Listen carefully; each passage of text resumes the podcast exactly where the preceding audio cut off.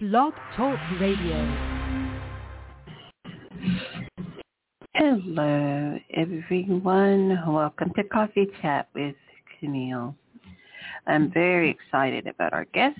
His name is Steven Morgan. The title of our show today is How to Improv. I am going to read a brief um, synopsis about who Steven Morgan is, and then he should be coming into the studio um, pretty soon. Okay, so he is a British a British comedian, improviser, storyteller, actor, writer, and musician, as featured on Australia's ABC and the UK's BBC.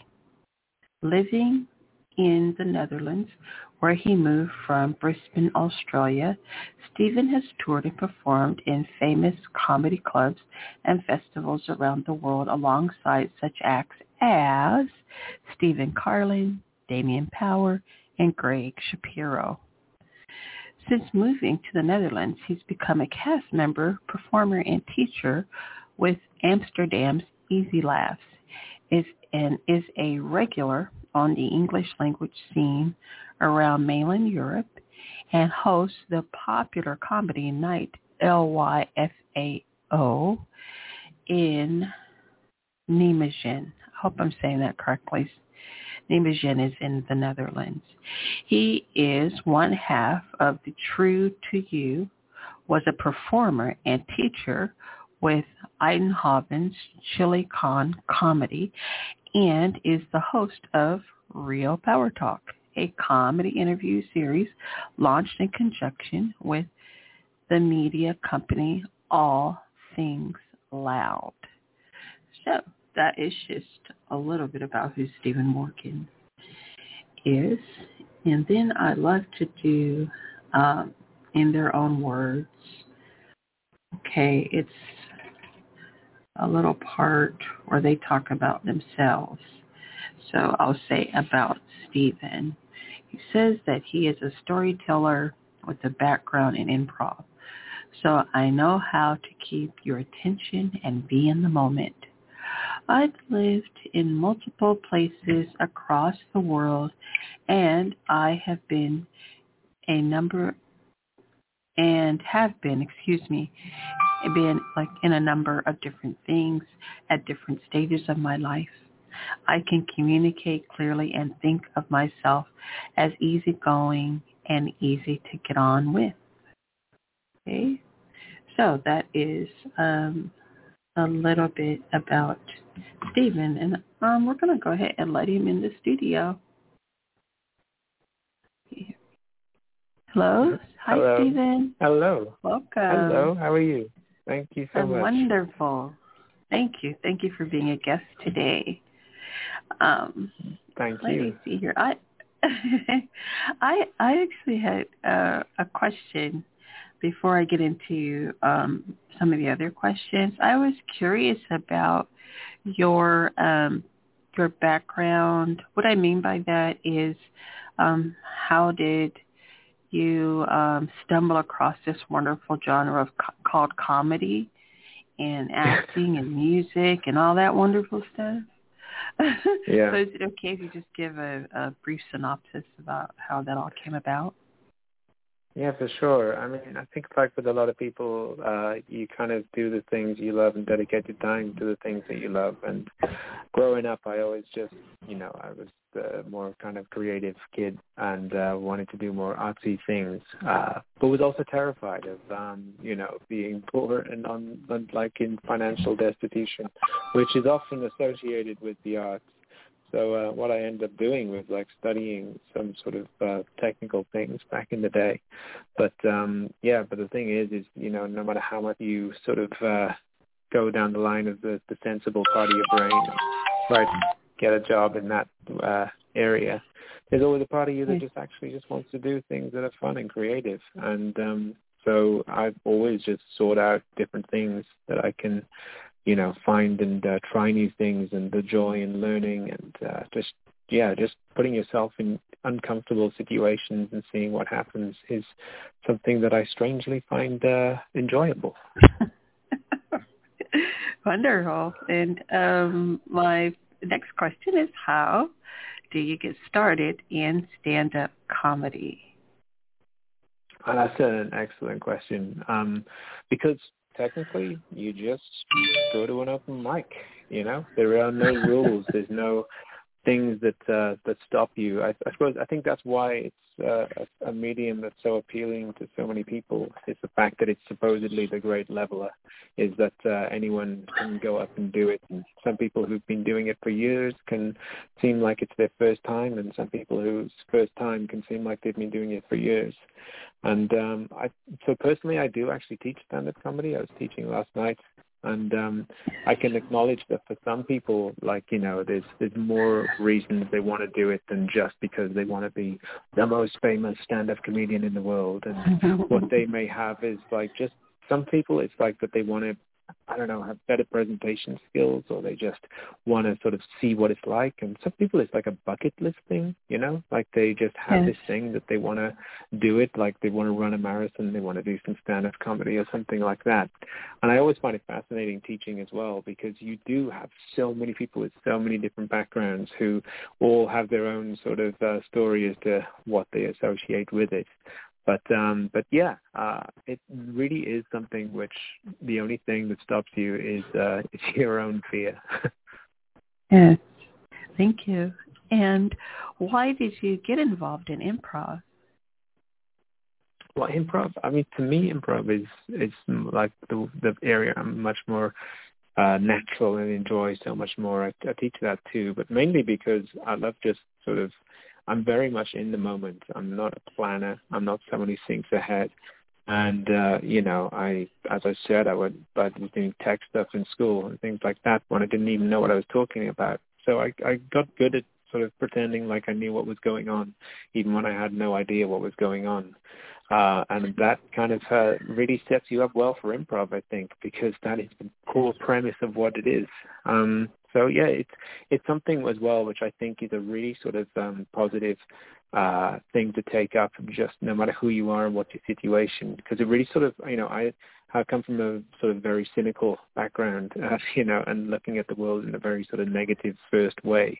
And I have to say okay. that just getting involved with it and sort of recognizing that so many of the things I was learning were so like opposed to my natural way of being, and then mm. actually applying them and sort of, you know, trying to sort of adopt them in real life and you suddenly realize people react differently to you you know they don't always think that you're going to be the one bring, bringing the uh, bad news or being the bit of the downer or the, the one making sarcastic comments about everything so and it just mm. means that everything is just like a lot easier and people open up more and yeah, I just wish I could go back and tell younger me. It's like, damn, you need to like stop doing this and lighten up and be more positive.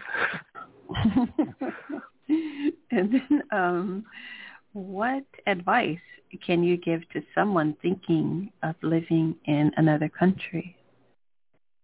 Ah, that's a good one. That's a, that's one which uh, there's so many different things I would say, but uh, I think the big one is is that um, when you're there's so many points in your life where you kind of you you build roots, right? Or build roots, you make roots, um, and so many times it just happens naturally because you follow like a very like conventional path. You know, you go to school, you get school friends, you you get a job, you you make friends at work, you um you just have people who live nearby. You know, you make friends with them. There's all of these things that happen. And when I first moved, I moved from uh, the UK to Australia, which is not only uh, thousands of kilometers away, it's also um, you know a totally different time zone. So the people you know are all asleep while you're awake, and vice versa. and mm-hmm. the thing which I like look back and like wish I'd done more of, and because I did do a little bit of it, is to really like put yourself out there, you know, because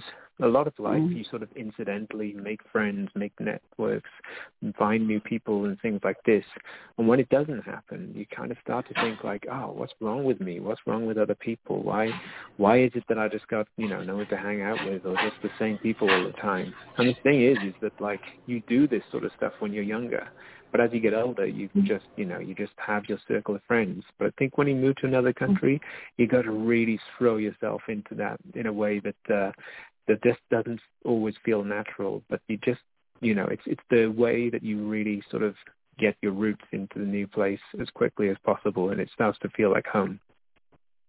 Oh, and then I um I just had a question. How is how has your comedy changed, um, especially with the uh, moving in different countries? Has it changed at all, or is it the same? Yeah, it, it has changed actually. Um, yeah, quite a lot. Uh, especially as now I live in a country where um, you know I perform in the second language uh, in here in the Netherlands, um, where even although I would say of you know English is so widely spoken here, it's um, it's it's as though you you know you you don't even notice uh, a lot of the times, especially in the big cities. Um, so to me, it's like um, it, when I was living in Australia, doing it there and, and that sort of um, atmosphere, I always had the outsider thing of being a British person in Australia and had to kind of adapt what I was doing based on the audiences I'm performing to because whether you like it or not, they're making judgments about who you are and assumptions on what you're about and things like this just in the way you look.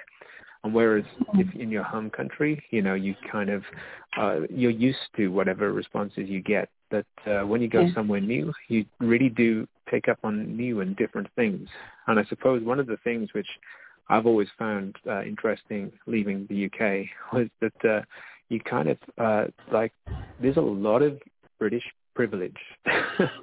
like um, I uh, people just assume I'm more inte- intelligent than I am because I have a British well a British accent, and uh, you know they listen to me more as well. And it's kind of a, it's one of those things that like I'd never really picked up on it before because I was just another British person in the UK. But uh, then you start to go to other places, and it's like this there's like this uh, every country has a different sort of association with other countries and you know essentially i didn't it took me a while to work it out but british people just get a lot of privilege when they go to places. People just think that we have you know we're thoughtful or intelligent or um have something to say. Mhm. and it, it's just a weird thing because uh you can't do anything about it but um it is what it is. And then um let me see there was another question. Uh, it'll come back to me. But why oh no i asked you that one apologize what's it like taking up a martial art in your 30s yeah uh, that was uh, interesting because you know it's, it's it's funny that there's an association with uh, when you take up something new. But people always think Mhm. like you, you only take something up because you uh, at some level want to be the best at it. You know, want to reach the top of what it can be. You know, you may not like consciously admit it, but you just you really want to become really good at it. But that was like the first time I took something up when I was like 100% sure that not only was I not going to be the best, but I was not going to be very good, full stop. Uh, you know, I'm not a very flexible person. Uh, and like as Mhm. far as sort of exercise goes, um, you know, I can barely touch my toes and definitely not without bending my knees. Um, and this is like a martial art where that really makes a huge difference. But that's part of why I did it. I was like, damn, you know what? Like, uh, this isn't going to get any better. And, uh, this, there's something new to try. And if I can get past that whole kind of fact that when people try to tell me what to do, I clearly can't do it very well, then I'll probably have a good time. and um, yeah, that that is basically what happened. I mean, yeah, it was it was funny because you know the instructor would have to do things like uh, sort of whisper little ad- adaptations of whatever I was doing, so that it would be easy enough for me to do. Um, but I'm fine with that, you know, because I was just like, I, Yes.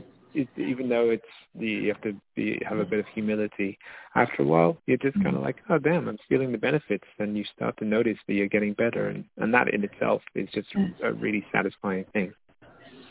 Yes, indeed. And then how do you go about writing an immersive theater play? Yeah, that's a tough one. Um, I, yeah, I, that's something which I've had limited experience with. I mean, this show's Saturday Mhm. actually. It's been the first in a while, but it's a it's a, well, not everyone I think knows what immersive theater is, but it's where Mhm. essentially the fourth wall is broken and people who are are you are around the the um the the setting for wherever it's taking place.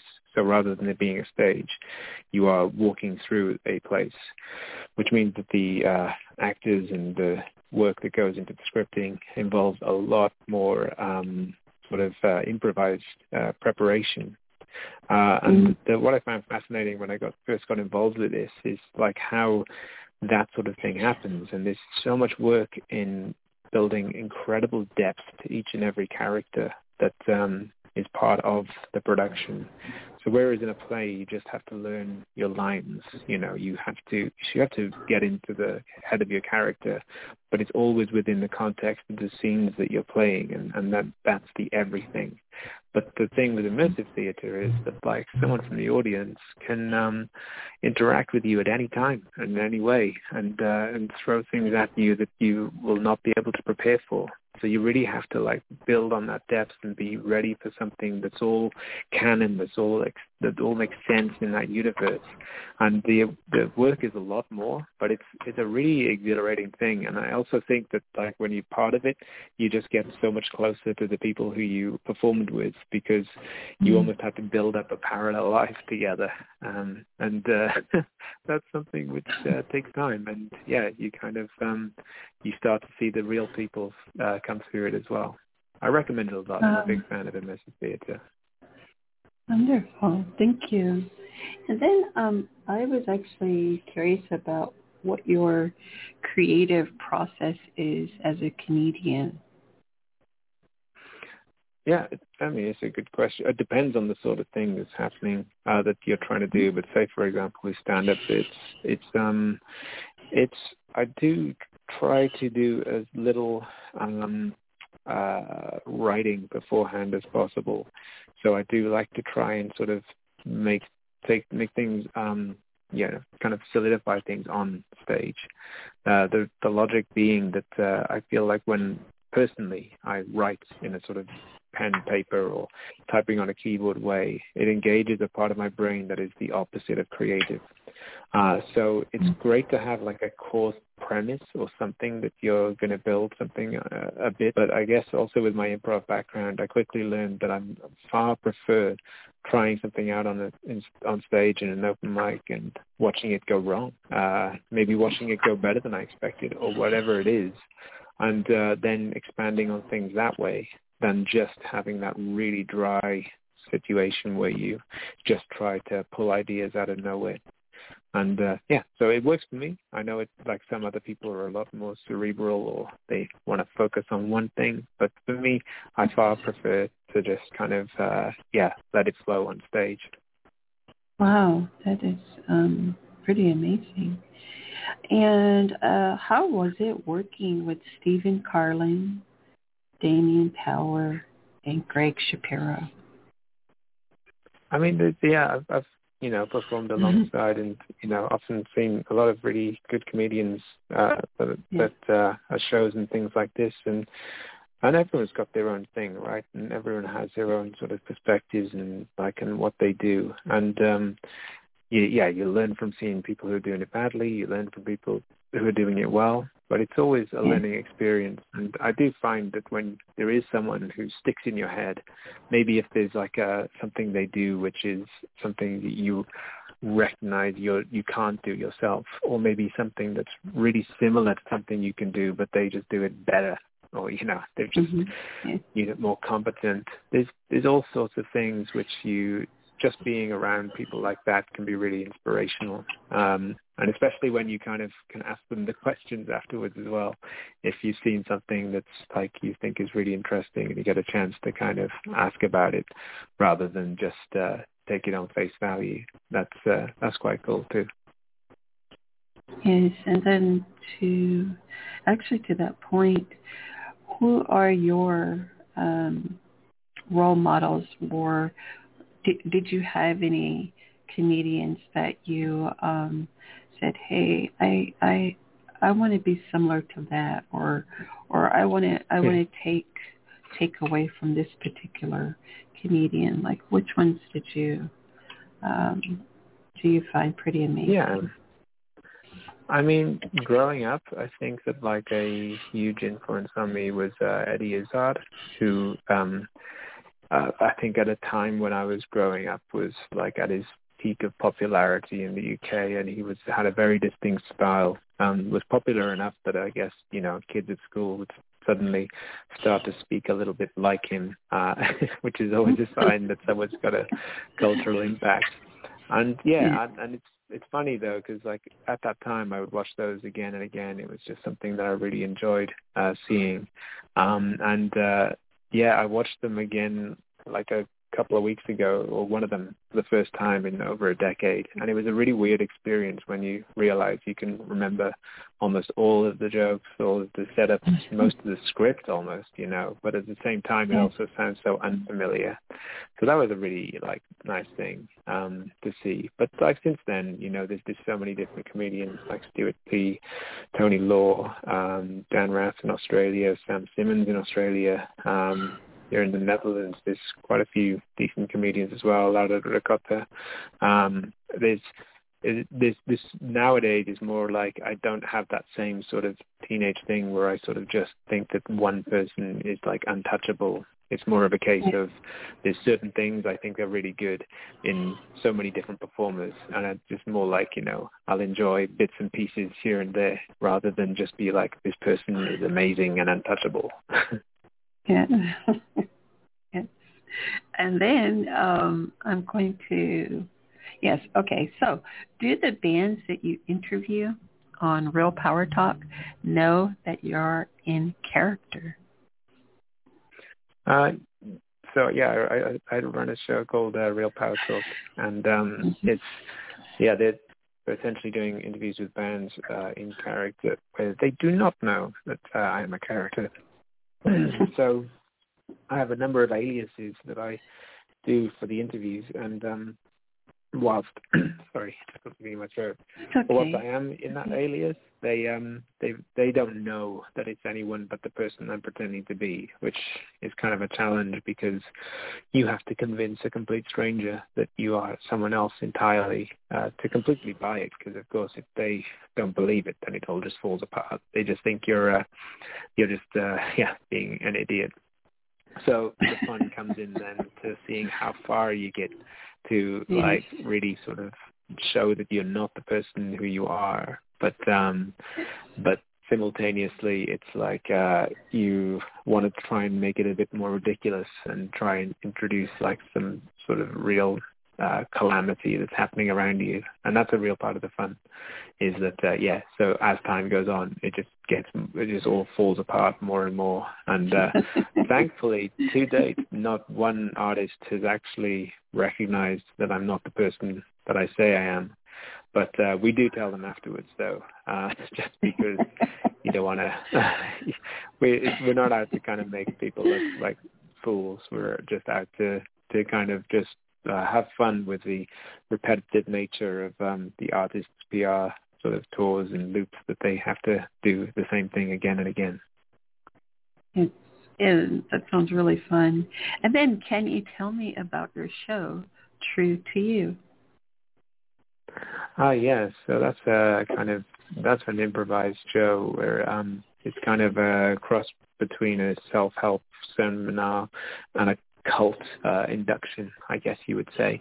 It's uh, it's mm-hmm. very much um, like uh, um, like it's based on there's a lot of set pieces. I do it with a guy called Rogier Bach, who is uh, kind of become semi-popular uh, here in the Netherlands. As big of a TikTok star now, um, but it's it's a it's a fun little format that we play. That it's um it's kind of just uh, it it has like a lot of overlaps with the immersive theater stuff that I was talking before, um, where it's like you're it's part of it is prepared, but like part of it is based on what you get and what engagement you get from the audience. And uh, it's it's a lot of fun, and I definitely recommend checking it out if, uh, if it ever comes near you. Okay, I definitely will. And then I want to touch on, I just have uh, not too many more minutes left here. So I did want to uh, touch on you being a musician. I listened to uh, quite a bit of, of your, your music. And um, I wanted to know, are you still playing or are you with the band? And um, like just a little bit about your music history. Yeah, sure. I mean, yeah, I've been in many bands over the years, and uh, I have. I mean, I love making music, and I love writing about and everything to do with music. I always will. Um, but right now, it's more just like a hobby thing. Um, I would love to start another band or something, uh, but there are unfortunately only so many hours in the day, and right now, like with all of the uh, the teaching, performing, and things like that, there's a point when you have to realize that there's so many things that you want to do, and there's so many things you can do, but like you just have to.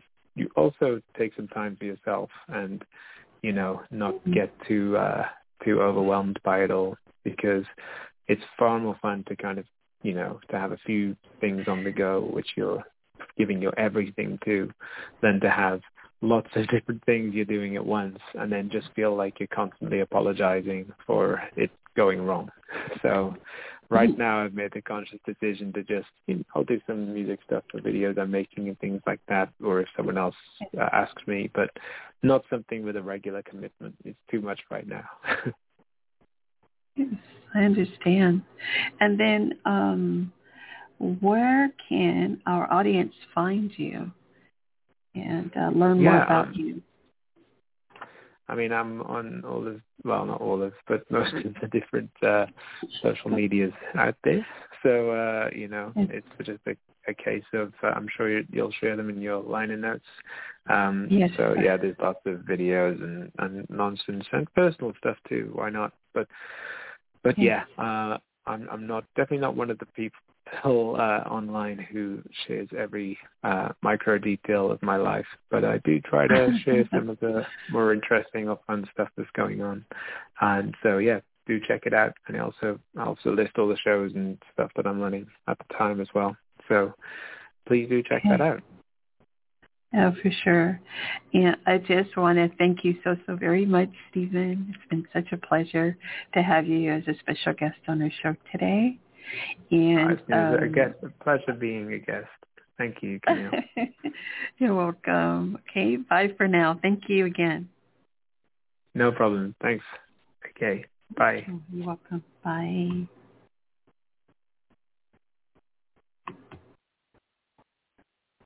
Okay, that was wonderful, Steven Morgan. And um, I am just thrilled that he stopped by the show today.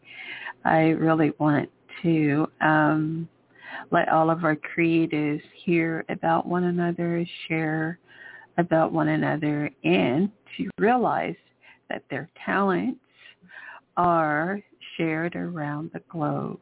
As you can see, or as you can hear, um, Steven is British and he moves around. So he's in the Netherlands now.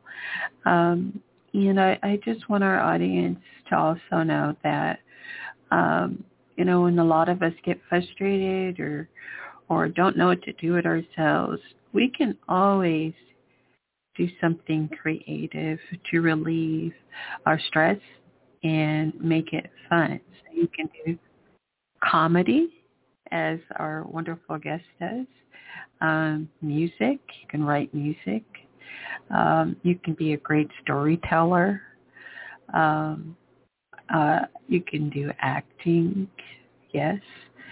Uh, but there's just so much out there, and I, I, I thought it was so important to have um, Steven on so you could hear just how diverse he is in um, in his abilities so I do hope that you learned a little bit about how to improv. Okay. And if you don't know what that is, just feel free to look it up. What does improv mean in theater or in acting? Okay. So thank you again so very much for being an awesome audience. I have the links to Steven's um, social media feeds. Okay. And please check him out and give him support. All right. Thank you all so much for being on coffee for listening to, excuse me, coffee chat with Camille Show. Bye for now.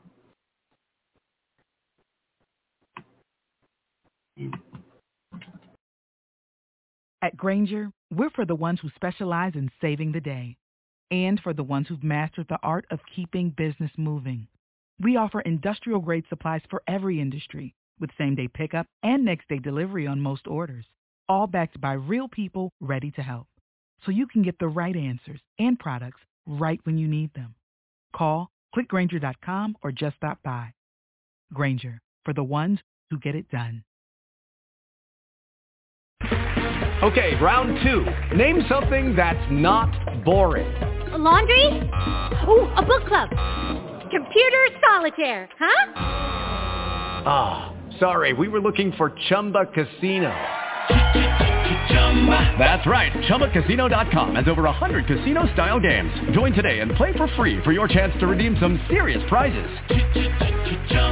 ChumbaCasino.com. No purchase necessary. Void where prohibited by law. 18 plus terms and conditions apply. See website for details.